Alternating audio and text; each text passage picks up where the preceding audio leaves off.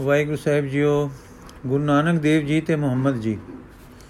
ਹੁਣ ਅਸੀਂ ਬੰਦਿਆਂ ਦੇ ਉਸ ਆਗੂ ਵੱਲ ਆਏ ਹਾਂ, ਜਿਨ੍ਹਾਂ ਦੇ ਮਗਰ ਟੁਰਨ ਵਾਲੇ ਹਿੰਦੂਆਂ ਤੋਂ ਗਿਣਤੀ ਵਿੱਚ ਅਗਲੇ ਦਰਜੇ ਵਿੱਚ ਹਨ। ਮੁਹੰਮਦ ਜੀ ਦੀ ਬਾਬਤ ਯੂਰਪ ਵਿੱਚ ਤੇ ਹਿੰਦੁਸਤਾਨ ਵਿੱਚ ਆਮ ਕਰਕੇ ਬੇਸਤਕਾਰੀ ਫੈਲੀ ਰਹੀ ਹੈ। ਇਹਨਾਂ ਦੇ ਨਾਮ ਤੇ ਇਹਨਾਂ ਤੋਂ ਮਗਰੇ, ਮਗਰੋਂ ਆਏ ਪਾਤਸ਼ਾਹਾਂ ਨੇ ਹਿੰਦ ਵਿੱਚ ਬੜੇ ਅਤਿਆਚਾਰ ਕਮਾਏ ਹਨ, ਔਰ ਉਹਨਾਂ ਅਤਿਆਚਾਰਾਂ ਕਰਕੇ ਇਹਨਾਂ ਦਾ ਨਾਮ ਸਤਕਾਰ ਤੋਂ ਪਰੇ ਹੁੰਦਾ ਗਿਆ ਹੈ। ਪਰੰਤੂ ਜਦ ਇਹਨਾਂ ਦਾ ਜੀਵਨ ਤੇ ਇਹਨਾਂ ਦਾ ਕੁਰਾਨ ਪੜਿਆ ਜਾਵੇ ਤਾਂ ਜਾਪਦਾ ਹੈ ਕਿ ਅਰਬ ਦੇ ਜੰਗਲੀ ਹੋਏ ਹੋ ਗਏ ਲੋਕਾਂ ਦੇ اخلاق ਦੇ ਸੁਧਾਰ ਤੇ ਰੂਹਾਨੀ ਰੂਹ ਫੂਕਣ ਵਿੱਚ ਆਪਨੇ ਚੰਗੀ ਸੇਵਾ ਕੀਤੀ ਹੈ ਈਸਾਈ ਲੋਕ ਤਾਂ ਇਹਨਾਂ ਦੇ ਮਤ ਨੂੰ ਆਪਣੇ ਮਤ ਦੀ ਅਬਰੰਸ਼ ਦਸ਼ਾ ਦਾ ਦੀਨ ਦੱਸਦੇ ਹਨ ਪਰੰਤੂ ਇਹ ਸੱਚ ਹੈ ਕਿ ਮਿਲਵੇਂ ਮਾਮਲੇ ਬੋਤੇਰੇ ਹਨ ਇਬਰਾਨੀ ਪੈਗੰਬਰ ਦੋਹਾਂ ਵਿੱਚ ਸਾਂਝੇ ਹਨ ਇਥੋਂ ਤਾਈ ਕਿ ਮੁਸਲਮਾਨ ਈਸਾ ਜੀ ਨੂੰ ਵੀ ਪੈਗੰਬਰ ਮੰਨਦੇ ਹਨ ਖੁਦਾ ਤੇ ਸ਼ੈਤਾਨ ਦੇ ਮਸਲੇ ਵੀ ਦੋਹਾਂ ਦੇ ਮਿਲਦੇ ਹਨ। ਕਰਮਾਂ ਦੀ ਗੋਂਦ ਵੀ ਮਿਲਦੀ ਹੈ। ਪਰੰਤੂ ਆਪਸ ਵਿੱਚ ਬੇਇਤਫਾਕੀ ਤੇ ਨਾਰਾਜ਼ਗੀ ਚੋਖੀ ਹੈ ਅਰ ਸ਼ੁਰੂ ਤੋਂ ਹੈ।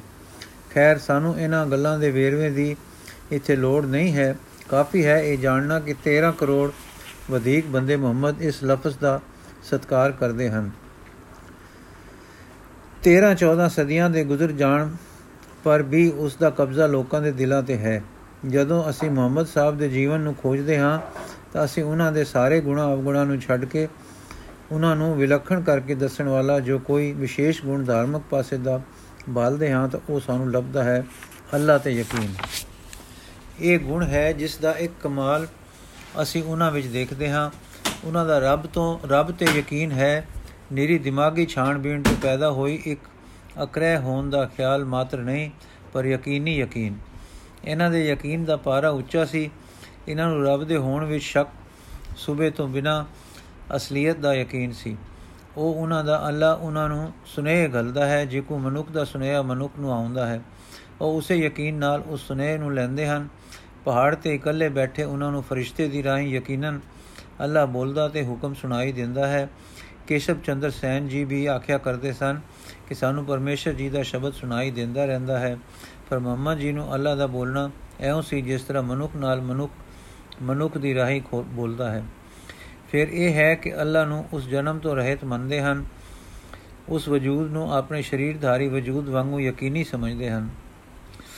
ਹੁਣ ਜਦ ਤੁਸੀਂ ਸ੍ਰੀ ਗੁਰੂ ਗ੍ਰੰਥ ਸਾਹਿਬ ਜੀ ਦੀ ਸ਼ਰਨ ਆਓ, ਤਾਂ ਤੁਹਾਨੂੰ ਸਾਫ਼ ਦਿਸੇਗਾ ਕਿ ਗੁਰੂ ਨਾਨਕ ਦੇਵ ਜੀ ਰੱਬ ਦੇ ਮੁਤਲਾਸ਼ੀ ਜਾਂ ਜਗਿਆਸੂ ਮਾਤਰ ਨਹੀਂ ਹਨ।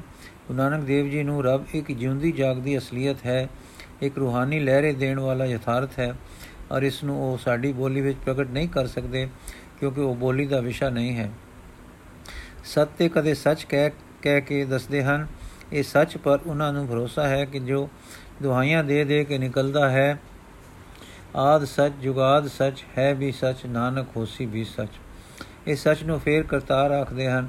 ਕਈ ਫਿਲਾਸਫਰ ਉਸ ਦੀ ਕਰਤਾਰਤਾ ਤੋਂ ਸਿਰ ਸਿਰ ਫੇਰਦੇ ਹਨ, ਪਰ ਗੁਰੂ ਜੀ ਉਸ ਨੂੰ ਸਤਾ ਮਾਤਰ ਨਹੀਂ ਦੱਸਦੇ, ਸਗੋਂ ਵਜੂਦ ਵਾਲਾ ਤੇ ਪੁਰਖਤਵ ਵਾਲਾ ਪੁਰਖ ਕਹਿੰਦੇ ਹਨ ਤੇ ਸਨਮੁਖ ਹੋ, ਖੜੇ ਹੋ ਕੇ, ਸੜੇ ਖੜੇ ਸਨਮੁਖ ਖੜੋ ਕੇ ਆਖਦੇ ਹਨ, ਤੂੰ ਸੱਚ ਹੈ, ਜੇ ਤੂੰ ਜੋ ਕੀਤਾ ਸਭ ਸੱਚ ਹੈ। ਤੂੰ ਸੱਚ ਹੈ ਤੇ ਤੂੰ ਜੋ ਕੀਤਾ ਸਭ ਸੱਚ ਹੈ। ਸੱਚੇ ਤੇਰੇ ਖੰਡ, ਸੱਚੇ ਬ੍ਰਹਮੰਡ, ਸੱਚੇ ਤੇਰੇ ਲੋ ਸੱਚੇ ਆਕਾਰ, ਸੱਚੇ ਤੇਰੇ ਕਰਨੇ ਸਰਬ ਵਿਚਾਰ ਸੱਚਾ ਤੇਰਾ ਅਮਰ ਸੱਚਾ ਫਰਮਾ ਦੀਵਾਨ ਸੱਚਾ ਤੇਰਾ ਹੁਕਮ ਸੱਚਾ ਫਰਮਾਨ ਸੱਚਾ ਤੇਰਾ ਕਰਮ ਸੱਚਾ ਨਿਸ਼ਾਨ ਸੱਚੇ ਤੂੰ ਦਾਖੇ ਲੱਖ ਕਰੋੜ ਸੱਚੇ ਸਭ ਤਾਣ ਸੱਚੇ ਸਭ ਜੋਰ ਸੱਚੀ ਤੇਰੀ ਸਿਫਤ ਸੱਚੀ ਸਲਾਹ ਸੱਚੀ ਤੇਰੀ ਕੁਦਰਤ ਸੱਚੇ ਪਾਤਸ਼ਾਹ ਨਾਨਕ ਸੱਚ ਧਿਆਨ ਸੱਚ ਜੋ ਮਰ ਜਮੇ ਸੋ ਕਚ ਨਿਕਚ ਦੇਖੋ ਕੈਸਾ ਅਹਲ ਯਕੀਨ ਹੈ ਤੂੰ ਸੱਚ ਤੇਰਾ ਕੀਤਾ ਸੱਚ ਪਰ ਤੂੰ ਅਵਤਾਰ ਦੇ ਧਾਰੀ ਨਹੀਂ ਤੂੰ ਮਰਨ ਜਨਮ ਤੂੰ ਰਹਿਤ ਕਚ ਤੋਂ ਪਰੇ ਹੈ ਗੁਰੂ ਨਾਨਕ ਦਾ ਇਹ ਰੱਬ ਤੇ ਰੱਬ ਹੈ ਤੋਂ ਪਰੇ ਹੈ। ਨਾਨਕ ਨਿਰਗੋ ਨਿਰੰਕਾਰ ਸੱਚ ਏਕ। ਇਹ ਸੱਚ ਅਕਰੇ ਸ਼ਕਤੀ ਦਾ ਹੀ ਨਹੀਂ, ਇਹ ਜਿਉਂਦੀ ਸਤਿਆ ਜਿਉਂਦਾ ਵਜੂਦ ਪਰ ਅਕਾਲ ਕਾਲ ਰਹਿਤ ਮੂਰਤ ਹੈ ਮੂਰਤ। ਹਾਂ ਜੀ, ਅਣਹੋਂਦ ਨਹੀਂ, ਵਹਿਮ ਤੇ ਖਿਆਲ ਨਹੀਂ, ਗੈਰ ਵਜੂਦ ਨਹੀਂ, ਮੂਰਤ ਹੈ, ਅਰਥਾਤ ਇੱਕ ਵਜੂਦ ਹੈ। ਦੇਸ਼ ਰਹਿਤ, ਕਾਲ ਰਹਿਤ, ਕਾਰਨ ਰਹਿਤ ਪਰ ਫੇਰ ਹੈ ਤੇ ਹੈ ਕਰਕੇ ਗੁਰੂ ਜੀ ਉਸ ਦਾ ਜਸ ਕਰਦੇ ਉਸ ਨੂੰ ਸਾਡੇ ਪਰ ਵਾਜਦਾ ਕਰਦੇ ਹਨ, ਵਾਜਿਆ ਕਰਦੇ ਹਨ। ਦੌਲਤ ਖਾਨ ਲੋਧੀ ਤੇ ਕਾਜੀ ਨਮਾਜ਼ਾਂ ਪੜ੍ਹਦੇ ਹਨ। ਗੁਰੂ ਨਾਨਕ ਜੀ ਆਖਦੇ ਹਨ ਕਿ ਮੇਰੇ ਅੱਲਾ ਨੂੰ ਇਹ ਨਮਾਜ਼ਾਂ ਮਨਜ਼ੂਰ ਨਹੀਂ। ਸਾ ਦਿਲ ਘੋੜਿਆਂ ਤੇ ਵਸ਼ੇਰਿਆਂ ਨੂੰ ਦਿੱਤੇ, ਮੇਰੇ ਰੱਬ ਨੂੰ ਨਹੀਂ ਦਿੱਤੇ। ਜਿਸ ਨੂੰ ਗੁਰੂ ਨਾਨਕ ਮੇਰਾ ਰੱਬ ਕਹਿੰਦਾ ਹੈ, ਕੈਸਾ ਪ੍ਰਤੱਖ ਸਿਦਕ ਹੈ, ਉਸ ਪਰ ਤੇ ਕੈਸਾ ਯਕੀਨੀ ਯਕੀਨ ਹੈ ਉਸ ਪਰ। ਇਸ ਰੱਬ ਵਿੱਚ ਗੁਰੂ ਨਾਨਕ ਦੇਵ ਜੀ ਦਾ ਯਕੀਨ ਬਾਣੀ ਤੋਂ ਮਾਲੂਮ ਹੁੰਦਾ ਹੈ। ਗੁਰੂ ਨਾਨਕ ਦੇਵ ਜੀ ਦਾ ਯਕੀਨ ਐਸਾ ਹੈ ਕਿ ਉਸ ਨੂੰ ਆਪਣਾ ਪਤੀ ਜਾਣ ਕੇ ਬਿਰਹਾ ਕਰਦੇ ਹਨ, ਅਰ ਅਰਦਾਸਾਂ ਕਰਦੇ ਹਨ, ਦੁੱਖ ਸੁੱਖ ਸੁਣਾਉਂਦੇ ਹਨ, ਅਰ ਯਕੀਨੀ ਤਰੀਕੇ ਨਾਲ ਉਸ ਦਾ ਹੋਣਾ ਵਰਣਨ ਕਰਦੇ ਹਨ। ਮੰਤਕੀਆਂ ਵਾਂਗੂ ਉਸ ਦੇ ਸਾਬਤ ਕਰਨ ਦੀਆਂ ਨਿਰੀਆਂ ਦਲੀਲਾਂ ਮਾਤਰ ਨਹੀਂ ਕਰਦੇ। ਦਰਸ਼ਕਨਾ ਵਾਂਗੂ ਨਿਰੀ ਖਿਆਲ ਵਿਤਰੇਕ ਦੀ ਸ਼ਰਨ ਲੈ ਕੇ ਉਸ ਦੀ ਹਸਤੀ ਸਾਬਤ ਕਰਦੇ ਕਰਦੇ ਖਿਆਲੀ ਮੰਡਲ ਵਿੱਚ ਐਉਂ ਸਿੱਧ ਹੋਇਆ ਤੇ ਪ੍ਰਵਾਜ ਤੱਕ ਹੀ ਨਹੀਂ ਰਹਿ ਜਾਂਦੇ। ਸੋ ਕਹਿੰਦੇ ਹਨ, ਰੱਬ ਹੈ, ਆਪ ਸ਼ੁਰੂ ਹੀ ਰੱਬ ਹੈ। ਤੋਂ ਤੇ ਆਪ ਸ਼ੁਰੂ ਹੀ ਰੱਬ ਹੈ, ਤੋਂ ਤੋਂ ਹੁੰਦੇ ਹਨ ਤੇ ਮਦ ਤੇ ਅੰਤ ਵਿੱਚ ਵੀ ਰੱਬ ਹੈ ਹੀ ਵੇਖਦੇ ਹਨ। ਉਸ ਰੱਬ ਨੂੰ ਪ੍ਰਤੱਖ ਵੇਖਦੇ ਹਨ ਤੇ ਅਹਲ ਨਿਸ਼ਚੇ ਵਿੱਚ ਫਰਮਾਉਂਦੇ ਹਨ, ਸਰਬ ਜੋ ਤੇਰੀ ਪਸਰ ਰਹੀ ਜੈ ਜੈ ਦੇਖਾ ਤੈ ਨਰ ਹਰੀ। ਗੁਰੂ ਜੀ ਕਿਸੇ ਦੀ ਰਾਹੀਂ ਸੁਨੇ ਨਹੀਂ ਸੁਣਦੇ। ਪਰਦੇ ਦੇ ਓਲਿਓਂ ਆਵਾਜ਼ ਨਹੀਂ ਸੁਣਦੇ। ਉਹ ਦੇਖ ਰਹੇ ਹਨ, ਸੂਰਯ ਆਪਣੇ ਤਜਰਬੇ ਵਿੱਚ ਬਿਲਾ ਵਸਾਤ ਤੇ ਗਹਿਰੀ ਸਿੱਧਾ ਗਹਿਰੀ ਸਿੱਧਾ ਆਪਣੇ ਅਕਾਲ ਪੁਰਖ ਨੂੰ ਦੇਖ ਰਹੇ ਹਨ। ਜੈ ਜੈ ਦੇਖੋ, ਤੈ ਤੈ ਸਾਚਾ। ਜੋ ਰੱਬ ਪੁਸਤਕਾਂ ਤੋਂ ਸਾਬਤ ਹੋ ਸਕਦਾ ਹੈ, ਕੁਦਰਤ ਜਿਸ ਨੂੰ ਲਖਣਾ ਹੋ ਕੇ ਲਖਦੀ ਹੈ, ਉਸ ਰੱਬ ਤੋਂ ਵੱਖਰਾ ਗੁਰੂ ਨਾਨਕ ਨੂੰ ਆਪਣਾ ਰੱਬ ਜ਼ਾਰਾ ਦਿਸਦਾ ਹੈ, ਪ੍ਰਤੱਖ ਦਿੰਦਾ ਹੈ। ਉਹ ਨਹੀਂ ਕਹਿੰਦੇ, ਰੱਬ ਹੋਊ, ਆਓ ਤਕੀਏ, ਹੈ ਕਿ ਨਹੀਂ? ਰੱਬ ਹੈ, ਹੋ ਸਕਦਾ ਹੈ। ਉਹ ਕਹਿੰਦੇ ਹਨ, ਰੱਬ ਹੈ ਔਰ ਸਾਡੀ ਨਜ਼ਰ ਜਿੱਧਰ ਜਾਂਦੀ ਹੈ, ਉਸ ਨੂੰ ਵੇਖਦੀ ਹੈ। ਉਹ ਰੱਬ ਵਿੱਚ ਆਪਣਾ ਗੁਰੂ ਦੇਖਦੇ ਹਨ, ਰੱਬ ਵਿੱਚ ਪਿਤਾ ਦੇਖਦੇ ਹਨ, ਰੱਬ ਵਿੱਚ ਮਾਤਾ ਦੇਖਦੇ ਹਨ ਤੇ ਅੰਤ ਬਾਣੀ ਵਿੱਚ ਪਿਆਰਾ ਪ੍ਰੀਤਮ ਤੇ ਪਤੀ ਦੇਖਦੇ ਤੇ ਸਦਕੇ ਹੁੰਦੇ ਹਨ। ਗੁਰੂ ਗ੍ਰੰਥ ਸਾਹਿਬ ਵਿੱਚ ਰੱਬ ਸੱਚੀ ਮੁੱਚੀ ਦੀ ਅਸਲੀਅਤ ਹੈ। ਇਹ ਕਹਿਣਾ ਕਿ ਗੁਰੂ ਨਾਨਕ ਸੱਚਾ ਮੁਤਲਾਸ਼ੀ ਸੀ ਗਲਤ ਹੈ। ਗੁਰੂ ਨਾਨਕ ਦੇਵ ਜੀ ਨੂੰ ਉਸ ਰੱਬ ਦਾ, ਉਸ ਦਾ ਰੱਬ ਪ੍ਰਾਪਤ ਸੀ। ਸਮਰਥ, ਸਮਰਥਕ ਸੀ। ਜ਼ਾਹਿਰਾ ਜ਼ਹੂਰ ਤੇ ਹਾਜ਼ਰਾ ਹਜ਼ੂਰ ਸੀ। ਉਹ ਉਸ ਨੂੰ ਜਾਣਦੇ ਤੇ ਸਿਆਣਦੇ ਤੇ ਦੇਖਦੇ ਸੇ। ਇਸ ਨੀ ਪਰ ਉਹ ਉਸ ਦੇ ਯਕੀਨ ਵਿੱਚ ਅਹਲ ਤੇ ਅਚਲ ਸੇ। ਮਾਂ ਪਿਓ ਭੈਣ, ਇਸਤਰੀ, ਦੇਸ਼ ਦਾ ਰਾਜਾ ਗੁਰੂ ਨਾਨਕ ਨੂੰ ਉਸ ਦੇ ਰੱਬ ਦੇ ਹੁਕਮ ਵੱਲੋਂ ਹੋੜਦੇ ਹਨ, ਪਰ ਉਹਨਾਂ ਉੱਤੇ ਮੋਹ ਬੈ ਕੋਈ ਸ਼ੈ ਅਸਰ ਨਹੀਂ ਕਰਦੀ। ਗੁਰੂ ਨਾਨਕ ਦਾ ਯਕੀਨੀ ਰੱਬ ਉਸ ਨੂੰ ਵੇਹੀ ਵਿੱਚੋਂ ਦਰਗਾਹ ਬੁਲਾ ਲੈਂਦਾ ਹੈ ਤੇ ਆਖਦਾ ਹੈ, ਨਾਨਕ, ਇਹ ਅੰਮ੍ਰਿਤ ਮੇਰੇ ਨਾਮ ਦਾ ਪਿਆਲਾ ਹੈ, ਤੂੰ ਪੀਓ। ਤੂੰ ਜਾਏ ਕਰ ਮੇਰਾ ਨਾਮ ਜਪ ਲੋਕਾਂ ਤੇ ਵੀ ਜਪਾਏ। ਯਕੀਨੀ ਰੱਬ ਨੇ ਇਹ ਹੁਕਮ ਦਿੱਤਾ ਹੈ, ਹੁਣ ਗੁਰੂ ਨਾਨਕ ਨੂੰ ਪਰਿਵਾਰ ਜਾਂ ਕੋਈ ਹੋਰ ਸੰਸਾਰ ਦਾ ਸੁੱਖ ਕਦ ਰੋਕ ਸਕਦਾ ਹੈ? ਜ਼ਾਰਾ ਰੱਬ ਨੇ, ਪ੍ਰਤੱਖ ਰੱਬ ਨੇ ਹੁਕਮ ਦਿੱਤਾ, ਗੁਰੂ ਨਾਨਕ ਜੀ ਪੁੱਤਰ ਤੇ ਇਸਤਰੀ ਤੇ ਵਿਲਪ ਦੇ ਤਿਆਗ ਛੱਡ ਕੇ ਆਪਣੇ ਪ੍ਰਤੱਖ ਰੱਬ ਦੀ ਆਗਿਆ ਪਾਲਣ ਪੰਜ ਫੇਰ, ਪੰਜ ਵੇਰ ਸਾਰੇ ਸੰਸਾਰ ਵਿੱਚ ਫੇਰੇ ਮਾਰਦੇ ਹਨ, ਦੂਰ ਤੋਂ ਦੂਰ ਜਾਂਦੇ ਹਨ ਖੇਦ ਸਹਿੰਦੇ ਹਨ, ਪ੍ਰਤੱਖ ਮਾਲਕ ਦਾ ਪ੍ਰੇਮ ਸੋਹਲਾ ਸੁਣਾਉਂਦੇ ਹਨ, ਕੈਸਾ ਉੱਚਾ ਤੇ ਕੈਸਾ ਸੱਚੇ ਤੋਂ ਸੱਚਾ ਯਕੀਨ ਹੈ। ਹੁਣ ਆਓ ਉਹਨਾਂ ਦੇ ਕਮਾਲ ਵੱਲ ਰੱਬ ਹੈ, ਮੁਹੰਮਦ ਵਿੱਚ ਵੀ ਇਸ ਦਾ ਪਤਾ ਮਿਲਦਾ ਹੈ, ਪਰ ਗੁਰੂ ਨਾਨਕ ਲਈ ਰੱਬ ਹੈ, ਲਗਾਤਾਰੀ ਲਗਾਓ ਸੀ ਤੇ ਇੱਕ ਰਸੀ ਯਕੀਨ ਸੀ। ਇਹ ਯਕੀਨ ਕੋਈ ਰੁਝੇਵਾ, ਕੋਈ ਨੀਂਦ, ਕੋਈ ਕੰਮ, ਕੋਈ ਦੁੱਖ ਨਹੀਂ ਸੀ ਜੋ ਬੁਲਾਵੇ ਜਾਂ ਕਿਸੇ ਵੇਲ, ਵੇਲੇ ਬੁਲਾਵੇ। ਜੋ ਬੁਲਾਵੇ ਜਾਂ ਕਿਸੇ ਵੇਲੇ ਬੁਲਾਵੇ। ਉਠਤ, ਬੈਠਤ, ਸੋਵਤ, ਮਾਰਗ ਚਲਤ, ਦਮ ਬਦਮ, ਲਗਾਤਾਰ ਇੱਕ ਰਸੀ ਯਕੀਨ ਸੀ। ਇਹ ਲਟੁੱਟ ਕਾਲ ਰਹਿਤ ਸਦਾ ਜਾਗਦੀ ਰੂਹ ਵਿੱਚ ਟਿਕਿਆ ਸਿਦਕ ਸੀ। ਸਭਨਾ ਅਵਤਾਰਾਂ, ਪੈਗੰਬਰਾਂ ਵਿੱਚ ਸਭ ਸ਼ੁਭ ਗੁਣ ਤੇ ਸੇ ਪਰ ਪਰਮੇਸ਼ਰ ਨਾਲ ਦਿਲ ਨੂੰ ਸੁਰਤ ਨੂੰ ਲਗਾਤਾਰ ਲਗਾਈ ਰੱਖਣਾ, ਉਸ ਨਾਲੋਂ ਸਾਡੇ ਮਨ ਦਾ ਵਿਥ ਨਾ ਪਾ ਜਾਣਾ, ਫਿਰ ਗ੍ਰਸਥ ਵਿੱਚ ਰਹਿਣਾ। ਫਰਜ਼ ਪਾਲਣੇ ਇਹ ਵਿਸ਼ੇਸ਼ਤਾ ਗੁਰੂ ਨਾਨਕ ਵਿੱਚ ਸੀ। ਕਾਲ ਤੇ ਜੋ ਫਤਿਹ ਪਾਈ, ਤਾਂ ਇਸ ਲਗਾਤਾਰਤਾ ਨਾਲ ਗੁਰੂ ਨਾਨਕ ਨੇ ਪਾਈ। ਦੇਸ਼ ਤੇ ਜੋ ਫਤਿਹ ਪਾਈ, ਤਾਂ ਗੁਰੂ ਨਾਨਕ ਨੇ ਲਗਾਤਾਰ ਆਪਣੇ ਧਿਆਨ ਨੂੰ ਸਾਈ ਹੈ ਦੇ ਇਸ ਨੁਕਤੇ ਤੇ ਲਾਈ ਰੱਖ ਕੇ ਤੇ ਇਥੋਂ ਧਿਆਨ ਨੂੰ ਹੋਰ ਤੇ ਜਾਣ ਦੇਣ ਦੀ ਆਗਿਆ ਨਾ ਦੇ ਕੇ ਕਾਰਨ ਤੇ ਕਾਰਜ ਦੇ ਸਿਲਸਿਲੇ ਨਿਮਿਤ ਦੇ ਝਗੜੇ ਨੂੰ ਗੁਰੂ ਨਾਨਕ ਨੇ ਜਿੱਤਿਆ, ਲਗਾਤਾਰ ਰਜਾ ਵਿੱਚ ਰਹਿ ਕੇ ਤੇ ਆਪਣੇ ਧਿਆਨ ਨੂੰ ਨਿਰੇ ਰੱਬ ਤੇ ਕਾਇਮ ਰੱਖ ਕੇ, ਪਰ ਬਾਣੇ ਹਰ ਕੁ ਹੋਣੀ, ਬਾਣੇ ਹਰ ਬਾਣੇ ਹਰ ਹੋਣੀ, ਹਰ ਵਾਕਿਆ ਨੂੰ ਸਾਈਂ ਵੱਲੋਂ ਸਮਝ ਕੇ। ਗੁਰੂ ਨਾਨਕ ਦੇਵ ਜੀ ਦਾ ਯਕੀਨ ਲਗਾਤਾਰੀ ਯਕੀਨ ਸੀ, ਕਾਲ ਰਹਿਤ ਯਕੀਨ ਸੀ, ਇਸ ਕਰਕੇ ਅਮਰ ਯਕੀਨ ਸੀ। ਕਾਲ ਰਹਿਤ ਯਕੀਨ ਸੀ। ਇਸ ਗੁਰੂ ਨਾਨਕ ਦੇਵ ਜੀ ਦੇ ਯਕੀਨ ਸਦਕੇ ਸਿਦਕ ਭਰੋਸੇ ਦਾ ਕਮਾਲ, ਦਾ ਕਮਾਲਾਂ ਦਾ ਕਮਾਲ, ਦੂਰ ਉੱਚੀ ਚੋਟੀ ਦਾ ਕਮਾਲ ਸੀ। ਇਸ ਤੋਂ ਛੁੱਟ ਗੁਰੂ ਨਾਨਕ ਜੀ ਨੇ ਬਦੀ ਦਾ ਰੱਬ ਸ਼ੈਤਾਨ ਨੂੰ ਨਹੀਂ ਮੰਨਿਆ। ਪਰਮੇਸ਼ਰ ਨੂੰ ਜੈਸਾ ਕਿ ਅਸੀਂ ਦੱਸ ਆਏ ਹਾਂ, ਪੀੜ੍ਹੀਆਂ ਤੱਕ ਗੈਰਤ ਰੱਖਣ ਵਾਲਾ ਨਹੀਂ ਕਿਹਾ। ਇਸ ਦੇ ਨਾਲ ਹੀ ਸਾਈਂ ਨੂੰ ਜਬਾਰ ਤੇ ਕਹਾਰ ਨਹੀਂ ਆਖਿਆ। ਹੋਰ ਤਮਾਸ਼ਾ ਹੈ ਕਿ ਆਪਣੇ ਰੱਬ ਨੂੰ ਤੇਜ ਪ੍ਰਤਾਪ ਵਾਲਾ ਜਲਾਲ ਤੇ ਜਮਾਲ ਦੋਹਾਂ ਖੂਬਸੂਰਤੀਆਂ ਵਾਲਾ ਦੇਖਿਆ ਹੈ, ਵੇਖਿਆ ਹੈ ਔਰ ਉਸ ਦੇ ਜਲਾਲ ਦੇ ਹੇਠ ਸੱਚ ਤੇ ਨਿਆਂ ਡਿੱਠਾ ਹੈ ਔਰ ਪਿਆਰ ਦੇ ਪੁੰਜ ਹੋਣ ਕਰਕੇ ਰਹਿਮ ਵਾਲਾ, ਮੇਰਾ ਵਾਲਾ ਨਹੀਂ ਨਹੀਂ, ਸਦਾ ਨਦਰੀ ਤੇ ਨਜ਼ਰ ਨਾਲ ਨਿਹਾਲ ਕਰਨ ਵਾਲਾ ਕਹਿ ਕੇ ਆਖਿਆ ਤੇ ਦੁਹਾਈ ਦਿੱਤੀ। ਲੋਕਾਂ ਮਤ ਕੇ ਫੱਕੜ ਪਾਏ ਲਖ ਮੜਿਆ ਕਰ ਏਕਟੇ ਏਕ ਰਤੀ ਲੈ ਭਾਈ ਰੱਬ ਪਾਪ ਬਖਸ਼ਦਾ ਹੈ, ਮਾਤਾ ਪਿਤਾ ਜੋ ਹੋਇਆ। ਜਿਵੇਂ ਲੱਖਾਂ ਮਣ ਲੱਕੜੀ ਇੱਕ ਰਤੀ ਅਗ ਨਾਲ ਸੜ ਜਾਂਦੀ ਹੈ, ਤਿਵੇਂ ਉਸ ਦੀ ਹਜ਼ੂਰੀ ਲੱਖਾਂ ਪਾਪਾਂ ਨੂੰ ਸਾੜਦੀ ਹੈ। ਗੁਰੂ ਨਾਨਕ ਨੇ ਹਉ ਰੇਤ ਹੋਣ ਕਰਕੇ ਨਿਜ ਨੂੰ ਸ੍ਰਿਸ਼ਟੀ ਦਾ ਸਿਫਾਰਸ਼ੀ ਵੀ ਨਹੀਂ ਕਿਹਾ। ਮਹਾਂਪੁਰਖਾਂ ਦਾ ਪੈਗੰਬਰ ਤੇ ਅਵਤਾਰਾਂ ਦਾ ਇਹ ਵੀ ਇੱਕ ਪ੍ਰੇਮ ਹੈ ਕਿ ਅਸੀਂ ਵਾਹਿਗੁਰੂ ਪਾਸ ਸਿਫਾਰਿਸ਼ ਕਰਾਂਗੇ। ਪਰ ਇਸ ਵਿੱਚ ਕਦੇ ਲੇਸ਼ ਮਾਤਰ ਹੋ ਨਹੀਂ ਹੋ ਰਹਿ ਜਾਂਦੀ ਹੈ। ਉੱਚੀਆਂ ਅਟਾਰੀਆਂ ਦੇ ਰਹਿਣ ਵਾਲੇ ਗੁਰੂ ਨਾਨਕ ਦੇਵ ਜੀ ਨੇ ਸਾਡੇ ਲਈ 71 72 ਬਰਸ ਸੂਲੀ ਤੇ ਜੀਵਨ ਬਿਤਾਇਆ। ਸਾਡੇ ਪਰ ਸਭ ਕੁਝ ਵਾਰਿਆ, ਰੱਬ ਦੇ ਪਿਆਰ ਭਰੋਸੇ ਸਿਦਕ ਵਿੱਚ, ਪੁੱਤਰਾਂ ਦੇ ਲਾਭ ਵਾਰ ਗੱਤੇ ਤੇ ਰੱਬੀ ਯਕੀਨ ਵਾਲੇ ਸਿੱਖ ਨੂੰ ਸਭ ਕੁਝ ਦਿੱਤਾ। ਉੱਚੀ ਤੋਂ ਉੱਚੀ ਸਿਫਾਰਿਸ਼ ਇਹ ਹੈ, ਇਸ ਕਮਾਲਾਂ ਦੇ ਕਮਾਲ ਹੋਣ ਦੇ ਅਭਾਵ ਵਿੱਚ ਰਹਿ ਕੇ ਸਾਡੇ ਲਈ ਅਰਦਾਸ ਕੀਤੀ। ਕਹੇ ਨਾਨਕ, ਜੀਵਾਲੇ ਜੀਆ, ਜੈ ਭਾਵੇ ਤੇ ਰਾਖ ਤੂੰ ਹੈ ਫਿਰ ਆਪ ਇਸ ਕਿਸ ਅਵਸਥਾ ਵਿੱਚ ਰਹੇ? ਹੁੰਦਾ ਫੜੀਕ ਨਾਨਕ ਜਾਣ, ਨਾ ਹੋ ਨਾਮੇ ਜੂਨੀ ਪਾਣ। ਫਿਰ ਕਿਆ ਗੁਰੂ ਜੀ ਨੇ ਸਿੱਖਾ? ਸਿੱਖਾਂ ਨੂੰ ਆਪਣੀ ਮਦਦ ਦੇਣੋਂ ਸਿਰ ਫੇਰ ਕੇ ਜਗਿਆਸੂ ਮਨ ਨੂੰ ਨਿਰਾਸ਼ਤਾ ਵਿੱਚ ਸਿੱਟ ਦਿੱਤਾ। ਨਹੀਂ, ਆਪਨੇ ਫਰਮਾਇਆ, ਹਕ ਪਰਾਇਆ ਨਾਨਕਾ, ਉਸ ਸੂਰ ਸੁਗਾਏ ਗੁਰਪੀਰ ਹਾਮਾ ਤਾਂ ਭਰੇ ਜਾਂ ਮੁਰਦਾਰ ਨ ਖਾਏ। ਗੁਰੂ ਹਾਮੇ ਭਰੇਗਾ ਤਾਂ ਸਾਡੀ ਸਹਾਈ ਹੋਵੇਗਾ ਪਰ ਤਾਂ ਜੇ ਮੁਰਦਾਰ ਨਾ ਖਾਓਗੇ ਗੁਰੂ ਜੀ ਉੱਚੀ ਤੋਂ ਉੱਚੀ اخلاقی ਪਵਿੱਤਰਤਾ ਤੇ ਧਰਮ ਦੀ ਨੀ ਰੱਖ ਕੇ ਉਸ ਨੂੰ ਰੂਹਾਨੀਅਤ ਦੀ ਉਰਤ ਗਮਤਾ ਵਿੱਚ ਲੈ ਜਾਂਦੇ ਹਨ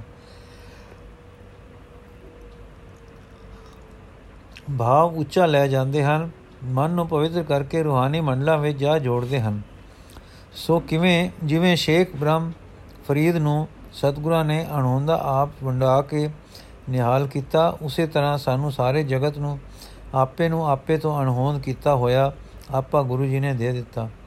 ਰੱਬ ਦੇ ਦਿੱਤਾ, ਆਪਣਾ ਸੱਚਾ ਸਿੱਖ ਦੇ ਦਿੱਤਾ ਅਤੇ ਸਿੱਖੀ ਦੇ ਦਿੱਤੀ। ਹਾਂ ਜੀ, ਗੁਰੂ ਜੀ ਨੇ ਜੀਵਨ ਦਾ ਖਾਸ ਕਮਾਲ, ਵਿਸ਼ੇਸ਼ ਲਖਣ ਅੱਲਾ ਦੇ ਯਕੀਨ ਵਿੱਚ ਇਸ ਕਮਾਲ ਦਾ ਹੈ ਕਿ ਉਹਨਾਂ ਦਾ ਯਕੀਨ ਲਗਾਤਾਰ ਭਗਤੀ, ਲਗਾਤਾਰ ਯਾਦ ਹਸਗੁਰੀ ਦਾ ਵਾਸ ਹੈ ਤੇ ਸਾਨੂੰ ਆਖਿਆ, ਸਿੱਖੋ ਰੱਬ ਨਾਲ ਲੱਗੇ ਰਹੋ, ਅਠੀ ਦਿਨੀ ਇੱਕ ਵਾਰ ਨਹੀਂ, ਹਰ ਦਿਨ। ਸਵੇਰੇ ਸੰਧਿਆ ਨੂੰ ਨਹੀਂ, ਹਰ ਦਿਨ ਪੰਜ ਵਾਰ ਨਹੀਂ, ਪਰ ਲਗਾਤਾਰ। ਰਾਤ ਦਿਹੇ ਹਰ ਨਾਉ ਮਨ ਵਸਾਈਏ। ਹਰਦਮ ਅਰਦਾਸ ਕਰੋ, ਦਿੱਲੀ ਲਗਾਓ, ਅਨੰਤ ਨਾਲ ਲਗਾਤਾਰ ਦੇਖ ਰੱਖ ਕੇ। ਹਰਦਮ ਹਵਨ ਕਰੋ, ਯਾਦ ਦੀਆਂ ਆਹੂਤੀਆਂ ਨਾਲ। ਹਰਦਮ ਸਜਦਾ ਕਰੋ ਲਗਾਤਾਰ ਹਜ਼ੂਰੀ ਵਿੱਚ ਵਸ ਕੇ ਸ਼੍ਰੀ ਗੁਰੂ ਨਾਨਕ ਦੇਵ ਜੀ ਤੇ ਸ਼ੰਕਰਾਚਾਰੀਆ ਪਲਾਤੂਸ, ਸੁਕਰਾਤ, ਅਰਸਤੂ, Kant Schopenhauer Schopenhauer ਆਦ। ਸ਼ੰਕਰਾਚਾਰੀਆ, ਪਲਾਤੂਸ, ਕਾਂਟ ਆਦ, ਇਹ ਸਾਰੇ ਅਵਤਾਰ ਜਾਂ ਪੈਗੰਬਰ ਨਹੀਂ, ਪਰ ਫਿਲਾਸਫਰ ਫਿਲਾਸਫਰ ਹੋਏ ਹਨ। ਇਹ ਸਾਰੇ ਖਿਆਲ ਦੀ ਪੜਤਾਲ ਵਾਲੇ ਸਨ। ਸੁਕਰਾਤ ਦੀ ਦਾਨਾਈ ਤੇ ਜੀਵਨ ਦੀ ਵਰਤੋਂ ਤੇ ਗੁਦਰੁਸਤ ਕਰਨ ਦਾ ਆਦਰਸ਼ ਰੱਖਣ ਕਰਕੇ ਸੁਖੀ ਜੀਵਨ ਨੂੰ ਅਮਲੀ ਤੌਰ ਤੇ ਬਣਾਉਣ ਵੱਲ ਵਧੇਰੇ ਝੁਕੇ ਹੋਏ ਦਾਨੇ ਸਨ। ਇਹਨਾਂ ਨੇ ਯੂਨਾਨ ਵਿੱਚ ਇੱਕ ਵਾਹਿਗੁਰੂ ਦਾ ਹੈ, ਵਾਹਿਗੁਰੂ ਹੈ ਦਾ ਖਿਆਲ ਫੈਲਾਇਆ ਤੇ ਇਸ ਕਰਕੇ ਤੇ ਇਸ ਬਦਲੇ ਜ਼ਹਿਰ ਦੇ ਕੇ ਮਾਰੇ ਗਏ। ਪਰਲਾਤੂਸ ਇਹਨਾਂ ਦੇ ਚੇਲੇ ਸਨ, ਪਰ ਉਹਨਾਂ ਦੀ ਫਿਲਾਸਫੀ ਸ਼ੰਕਰਾਚਾਰਿਆ ਨਾਲ ਬਹੁਤ ਮਿਲਦੀ ਹੈ। ਅਰਥਾਤ ਉਹ ਖਿਆਲ ਦੀ ਪੜਤਾਲ ਦੇ ਦਾਣੇ ਸੀ। ਇਸੇ ਤਰ੍ਹਾਂ ਅਰਸਤੂ ਦੇ ਖਿਆਲ ਇਸੇ ਰੁਖ ਦੇ ਸਨ। ਇਹਨਾਂ ਦਾ ਮੰਤਕ ਸਾਡੇ ਗੌਤਮ ਦੇ ਨਿਆਏ ਦਰਸ਼ਨ ਨਾਲ ਕੁਝ ਕੁਝ ਮਿਲਦਾ ਹੈ। 2000 ਬਰਸ਼ ਲਗਭਗ ਇਹਨਾਂ ਮਹਾਨ ਫਿਲਾਸਫਰਾਂ ਨੂੰ ਬੀਤ ਗਿਆ ਹੈ। ਇਸ ਅਰਸ਼ੇ ਵਿੱਚ ਸ਼ੰਕਰਾਚਾਰਿਆ ਜੀ ਹਿੰਦ ਵਿੱਚ ਹੋਏ, ਜੋ ਫਿਲਾਸਫੀ ਦੇ ਖਿਆਲ ਵਿੱਚ ਇਹਨਾਂ ਤੋਂ ਬਹੁਤ ਉੱਚੇ ਉੱਠੇ ਅਤੇ ਉਧਰ ਜਰਮਨੀ ਵਿੱਚ ਹੁਣ Kant Schopenhauer Kant Schopenhauer ਹੋ ਚੁੱਕੇ ਹਨ, ਜਿਨ੍ਹਾਂ ਨੇ ਫਿਲਾਸਫੀ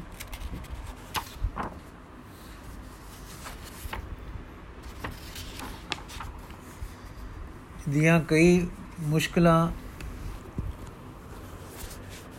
ਪਛੋਂ ਦੇ ਫਲਸਫੇ ਫਲਸਫੇ ਵਿੱਚ ਹੱਲ ਕੀਤੀਆਂ ਹਨ। ਇਹ ਦੋਵੇਂ ਹਿੰਦੀ ਫਲਸਫੇ ਦੇ ਚਾਨਣ ਵਾਲੇ ਵਿਸੇ ਸਭ ਤੋਂ ਪਹਿਲੇ ਉਪਨਿਸ਼ਦਾਂ ਦੇ ਖਿਆਲ ਫਲਸਫੇ ਦਾ ਆਰੰਭ ਹਨ। ਤਦ ਤੋਂ ਹੁਣ ਤੱਕ ਇਹ ਇੱਕ ਸਵਾਦਲੀ ਮੁਤਲਿਆ ਹੈ ਕਿ ਇਨਸਾਨ ਦਾ ਖਿਆਲ ਫਲਸਫੇ ਵਿੱਚ ਕਿਉਂ ਵਧਿਆ ਤੇ ਤਰੱਕੀ ਕਰਦਾ ਗਿਆ ਹੈ।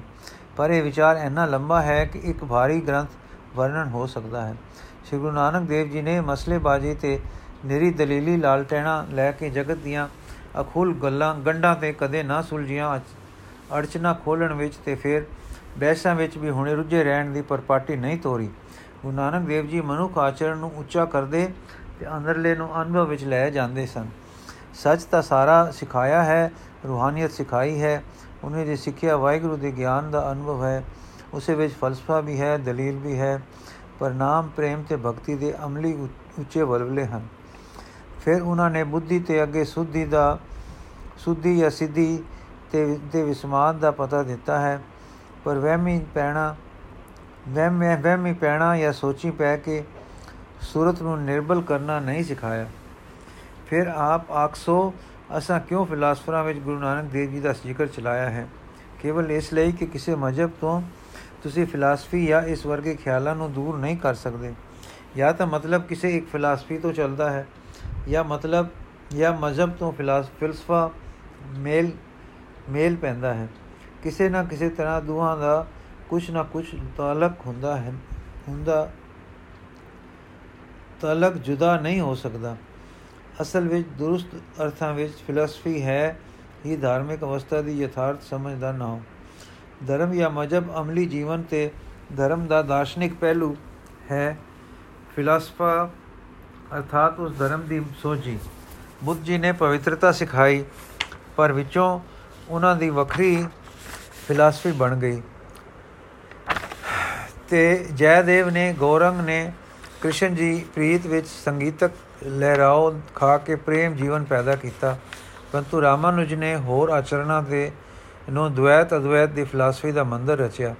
ਇਸ ਕਰਕੇ ਅਸੀਂ ਅੱਜ ਦੇਖਣਾ ਹੈ ਕਿ ਸਮੁੱਚੇ ਤੌਰ ਤੇ 5-6000 ਬਰਸ ਵਿੱਚ ਜੋ ਕੁਝ ਫਿਲਾਸਫੀ ਦੇ ਨਾਮ ਹੇਠ ਬਣਿਆ ਹੈ ਕਾਂਟ ਨਾਮੇ ਫਿਲਾਸਫਰ ਨੇ ਇਸ ਦੀ ਇੱਕ ਅਨੋਖੇ ਤਰਜ਼ ਦੀ ਵਿਆਖਿਆ ਕੀਤੀ ਹੈ ਅਰ ਗੁਰੂ ਨਾਨਕ ਦੀ ਮਤ ਸਮਤ ਸਾਨੂੰ ਉਸ ਦੇ ਸੰਬੰਧ ਵਿੱਚ ਸਿੱਧੇ ਜਿੱਥੇ ਕਿੱਥੇ ਕੋ ਲੈ ਜਾਂਦੀ ਹੈ। ਕਾਂਟ ਦੀ ਸਮਝ ਇੱਥੋਂ ਆਈ ਹੈ ਕਿ ਸਾਡੇ ਮਨ, ਕਿ ਸਾਡੇ ਮਨ ਦੀ ਅਸਲੀ ਬਨਾਵਟੀ 10 ਦਇਆ ਕਾਲ ਨਵੇਂ ਨਾਲ ਬਣੀ।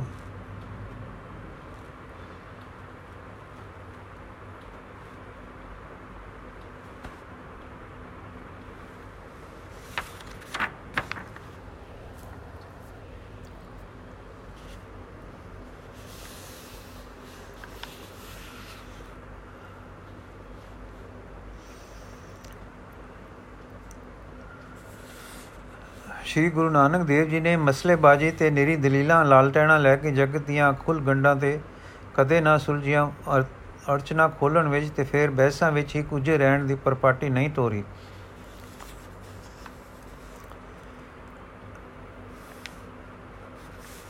ਕਾਂਟ ਦੀ ਸਮਝ ਇੱਥੇ ਆਈ ਹੈ ਕਿ ਸਾਡੇ ਮਨ ਦੀ ਅਸਲੀ ਬਨਾਵਟੀ ਦਸ਼ਾ ਦੇਸ਼ ਕਾਲ ਨਿਮਿਤ ਨਾਲ ਬਣੀ ਹੈ, ਅਰਥਾਤ ਅਸੀਂ ਕਿਸੇ ਐਸੇ ਖਿਆਲ ਨੂੰ ਖਿਆਲ ਹੀ ਨਹੀਂ ਕਰ ਸਕਦੇ, ਜਿਸ ਵਿੱਚ ਸਮੇਂ ਦੀ ਖਿਆਲ ਦੇਸ਼ ਅਰਥਾਤ ਵਿਤ ਦਾ ਖਿਆਲ ਨਾ ਹੋਵੇ, ਜਿਸ ਵਿੱਚ ਕਾਰਨ ਦਾ ਪ੍ਰਭਾਵ ਮੌਜੂਦ ਨਾ ਹੋਵੇ। ਪਹਿਲੇ ਫਿਲਾਸਫਰਾਂ ਦਾ ਖਿਆਲ ਸੀ ਕਿ ਇਹ ਦਿਸਣ ਵਾਲਾ ਸੰਸਾਰ ਦੇਸ਼ ਕਾਲ ਨਿਮਿਤ ਵਿੱਚ ਹੈ।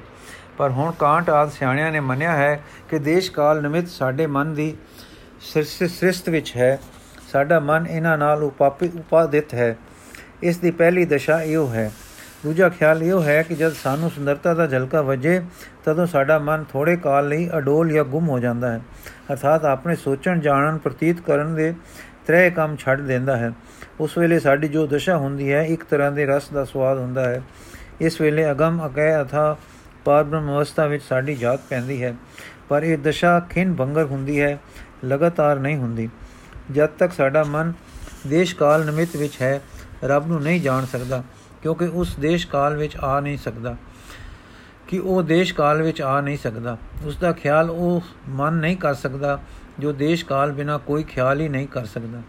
ਹੁਣ ਆਓ ਗੁਰੂ ਨਾਨਕ ਦੇਵ ਜੀ ਦੇ ਪ੍ਰਤੱਖ ਵਰਤੋਂ ਤੇ ਕਰਕੇ ਦੱਸ ਦੇਣ ਤੇ ਪੂਰਾ ਪੁਚਾ ਦੇਣ ਵਾਲੇ ਅਮਲੀ ਜੀਵਨ ਵੱਲ।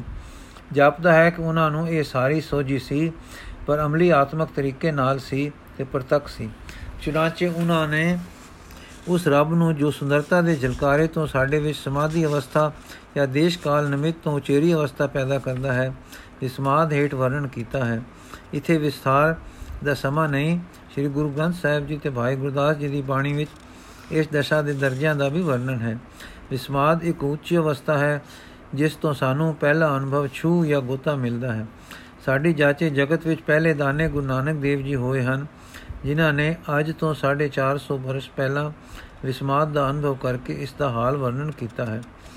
ਫਿਰ ਮਸਲੇਬਾਜ਼ੀ ਜਾਂ ਦੇਸ਼ ਕਾਲ ਨਿਮਿਤ ਦੀ ਵਿਚਾਰ ਦਾ ਵਿਸਤਾਰ ਤਾਂ ਬਿਆਨ ਹੀ ਨਹੀਂ ਕੀਤਾ, ਪਰੰਤੂ ਅਮਲੀ ਤਰੀਕਾ ਜੋ ਸਾਈ, ਤਰੀਕਾ ਜੋ ਸਾਈ ਪ੍ਰਾਪਤੀ ਦਾ ਗੁਰੂ ਜੀ ਨੇ ਦੱਸਿਆ ਹੈ, ਉਹ ਫਿਲਾਸਫੀ ਦੇ ਇਸ ਨੁਕਤਾ ਖਿਆਲ ਤੋਂ ਦੇਸ਼ ਕਾਲ ਨਿਮਿਤ ਤੋਂ ਆਜ਼ਾਦ ਕਰਕੇ ਆਤਮਾ ਨੂੰ ਨਿਜ ਘਰ ਨੂੰ ਲੈ ਜਾਣ ਵਾਲਾ ਹੈ। ਫਿਲਾਸਫੀ ਆਖਦੀ ਹੈ ਕਿ ਜੇ ਵਿਸਮਾਦ ਦੀ ਦਸ਼ਾ ਲਗਾਤਾਰ ਹੋ ਜਾਏ ਦੇਸ਼ ਕਾਲ ਨਿਮਿਤ ਸਾਡੇ ਮਨ ਤੋਂ ਦੂਰ ਹੋ ਜਾਏ ਜਾਂ ਇਸ ਮਨ ਅਮਨ ਇਹ ਮਨ ਅਮਨ ਹੋ ਜਾਏ ਤਾਂ ਸਾਡੀ ਅੰਦਰਲੀ ਜੀਵਨ ਕਣੀ ਅਨੰਤ ਵਿੱਚ ਅਪੜ ਜਾਏਗੀ। ਹੁਣ ਲੋ ਤਰੇ ਗੱਲਾਂ ਤੇ ਗੁਰੂ ਨਾਨਕ ਦੇਵ ਦੇ ਹੋਏ ਤਰੇ ਕਮਾਲ, ਕਾਲ। ਇੱਕ ਗੱਲ ਦੇ ਬਾਅਦ ਦੂਸਰੀ ਹੁੰਦੀ ਜਾਣੀ ਸਾਨੂੰ ਕਾਲ ਦਾ ਪਤਾ ਦਿੰਦੀ ਹੈ।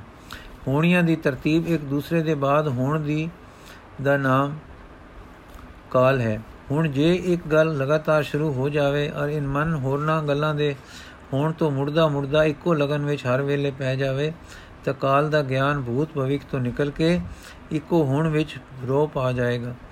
ਹਰ ਛਿਨ ਵਿੱਚ ਵਾਹਿਗੁਰੂ ਵਿੱਚ ਖਿਆਲ ਦਾ ਰਹਿਣਾ, ਉਸ ਛਿਨ ਨੂੰ ਜੋ ਇੱਕ ਨੁਕਤਾ ਹੈ, ਲਗਾਤਾਰਤਾ ਨਾਲ ਦਿੜ ਕਰਦਾ ਹੈ। ਜਦ ਖਿਆਲ ਇੱਕ ਨਾਮ ਵਿੱਚ ਹੈ, ਤਦ ਜੋ ਛਿਨ ਲੰਘ ਗਈ ਹੈ, ਉਸ ਵਿੱਚ ਜਾਵੇਗਾ ਹੀ ਨਹੀਂ। ਤੇ ਹਰ ਛਿਨ ਜੋ ਹੁਣ ਬਣ ਗਈ ਹੈ, ਉਸ ਵਿੱਚ ਵਾਹਿਗੁਰੂ ਤੋਂ ਖਿਆਲ ਉਖੜਨ ਨਹੀਂ ਦੇਣਾ।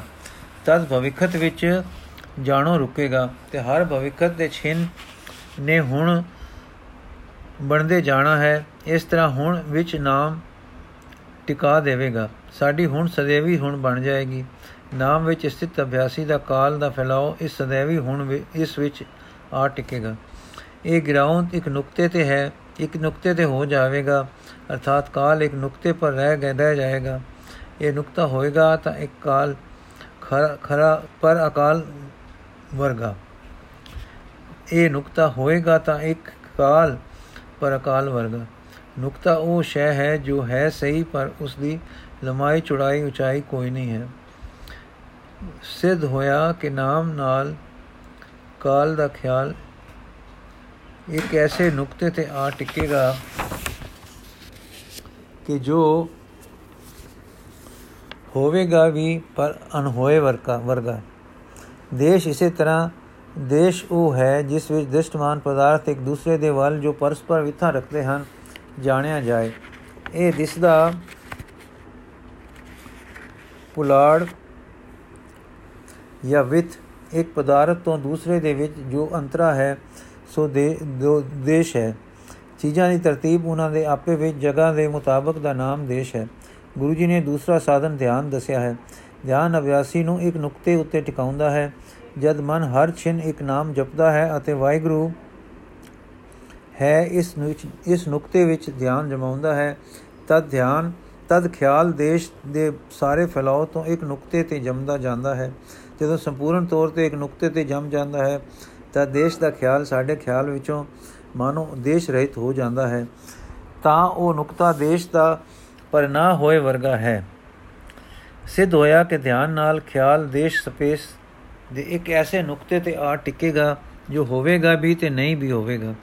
ਇਸੇ ਤਰ੍ਹਾਂ ਅਸੀਂ ਹਰ ਸ਼ੈ ਵਿੱਚ ਕਾਰਨ ਤੇ ਕਾਰਜ ਦਾ ਸਿਲਸਿਲਾ ਜਾਣਦੇ ਹਾਂ। ਇਸ ਇੱਕ ਕਾਰਨ ਦਾ ਖਿਆਲ ਸਾਡੇ ਮਨ ਦੀ ਸ੍ਰਿਸ਼ਟ ਵਿੱਚ ਹੈ।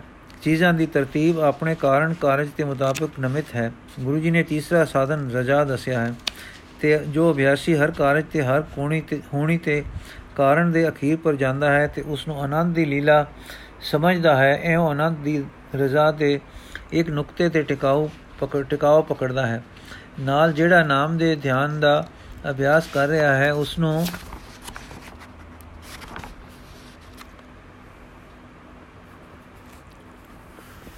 ਜੋ ਕੁਝ ਵਰਤੇ ਦੂਰੋਂ ਦਿਸਦਾ ਹੈ, ਇਉਂ ਉਹ ਟਿਕਦਾ ਟਿਕਦਾ ਹਰ ਹਾਲ ਦੇ ਵਾਕਿਆ ਹੋਣ ਦੇ ਰਜਾ ਦੇ ਇੱਕ ਨੁਕਤੇ ਤੇ ਟਿਕ ਜਾਏਗਾ।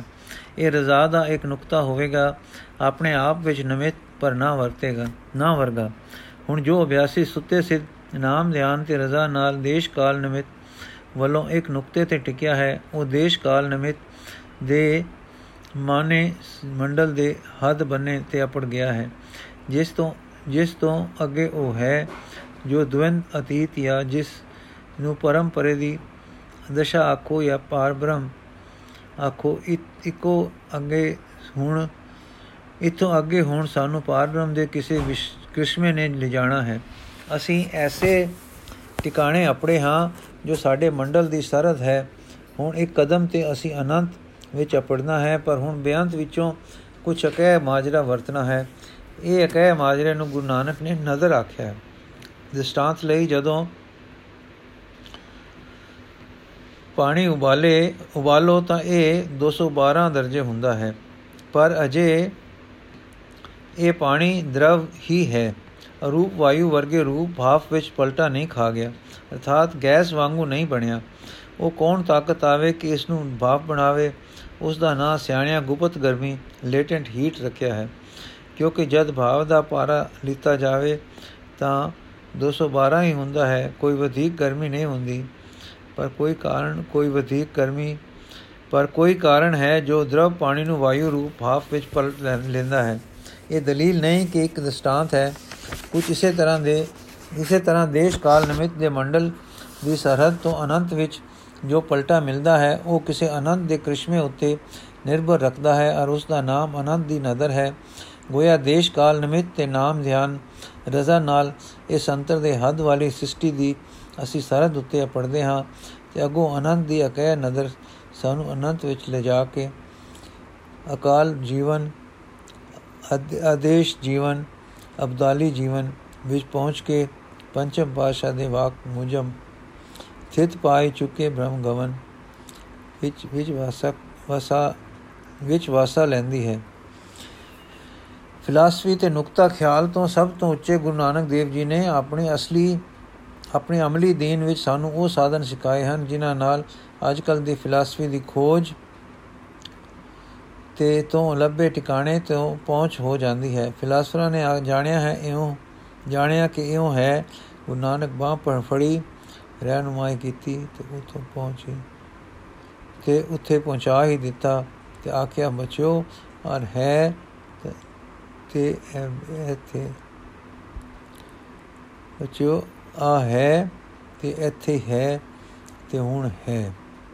ਗੁਰੂ ਨਾਨਕ ਬਾਹ ਫੜੀ, ਰਹਿਨਮਾਈ ਕੀਤੀ ਤੇ ਉੱਥੇ ਪਹੁੰਚਾ ਹੀ ਦਿੱਤਾ ਤੇ ਆਖਿਆ, ਬੱਚਿਓ ਆ ਹੈ ਤੇ ਇੱਥੇ ਹੈ ਤੇ ਹੁਣ ਹੈ। ਵਾਹਿਗੁਰੂ ਜੀ ਕਾ ਖਾਲਸਾ, ਵਾਹਿਗੁਰੂ ਜੀ ਕੀ ਫਤਿਹ। ਬਾਕੀ ਦਾ ਲੇਖ ਅਸੀਂ ਕੱਲ ਪੜਾਂਗੇ ਜੀ। ਕੱਲ ਇਸ ਸਮਾਪਤੀ ਵੀ ਹੋ ਜਾਏਗੀ ਇਸ ਲੇਖ ਤੇ ਨਾਲ ਇਸ ਪੁਸਤਕ ਵਾਹਿਗੁਰੂ ਜੀ ਕਾ ਖਾਲਸਾ ਵਾਹਿਗੁਰੂ ਜੀ ਕੀ ਫਤਿਹ।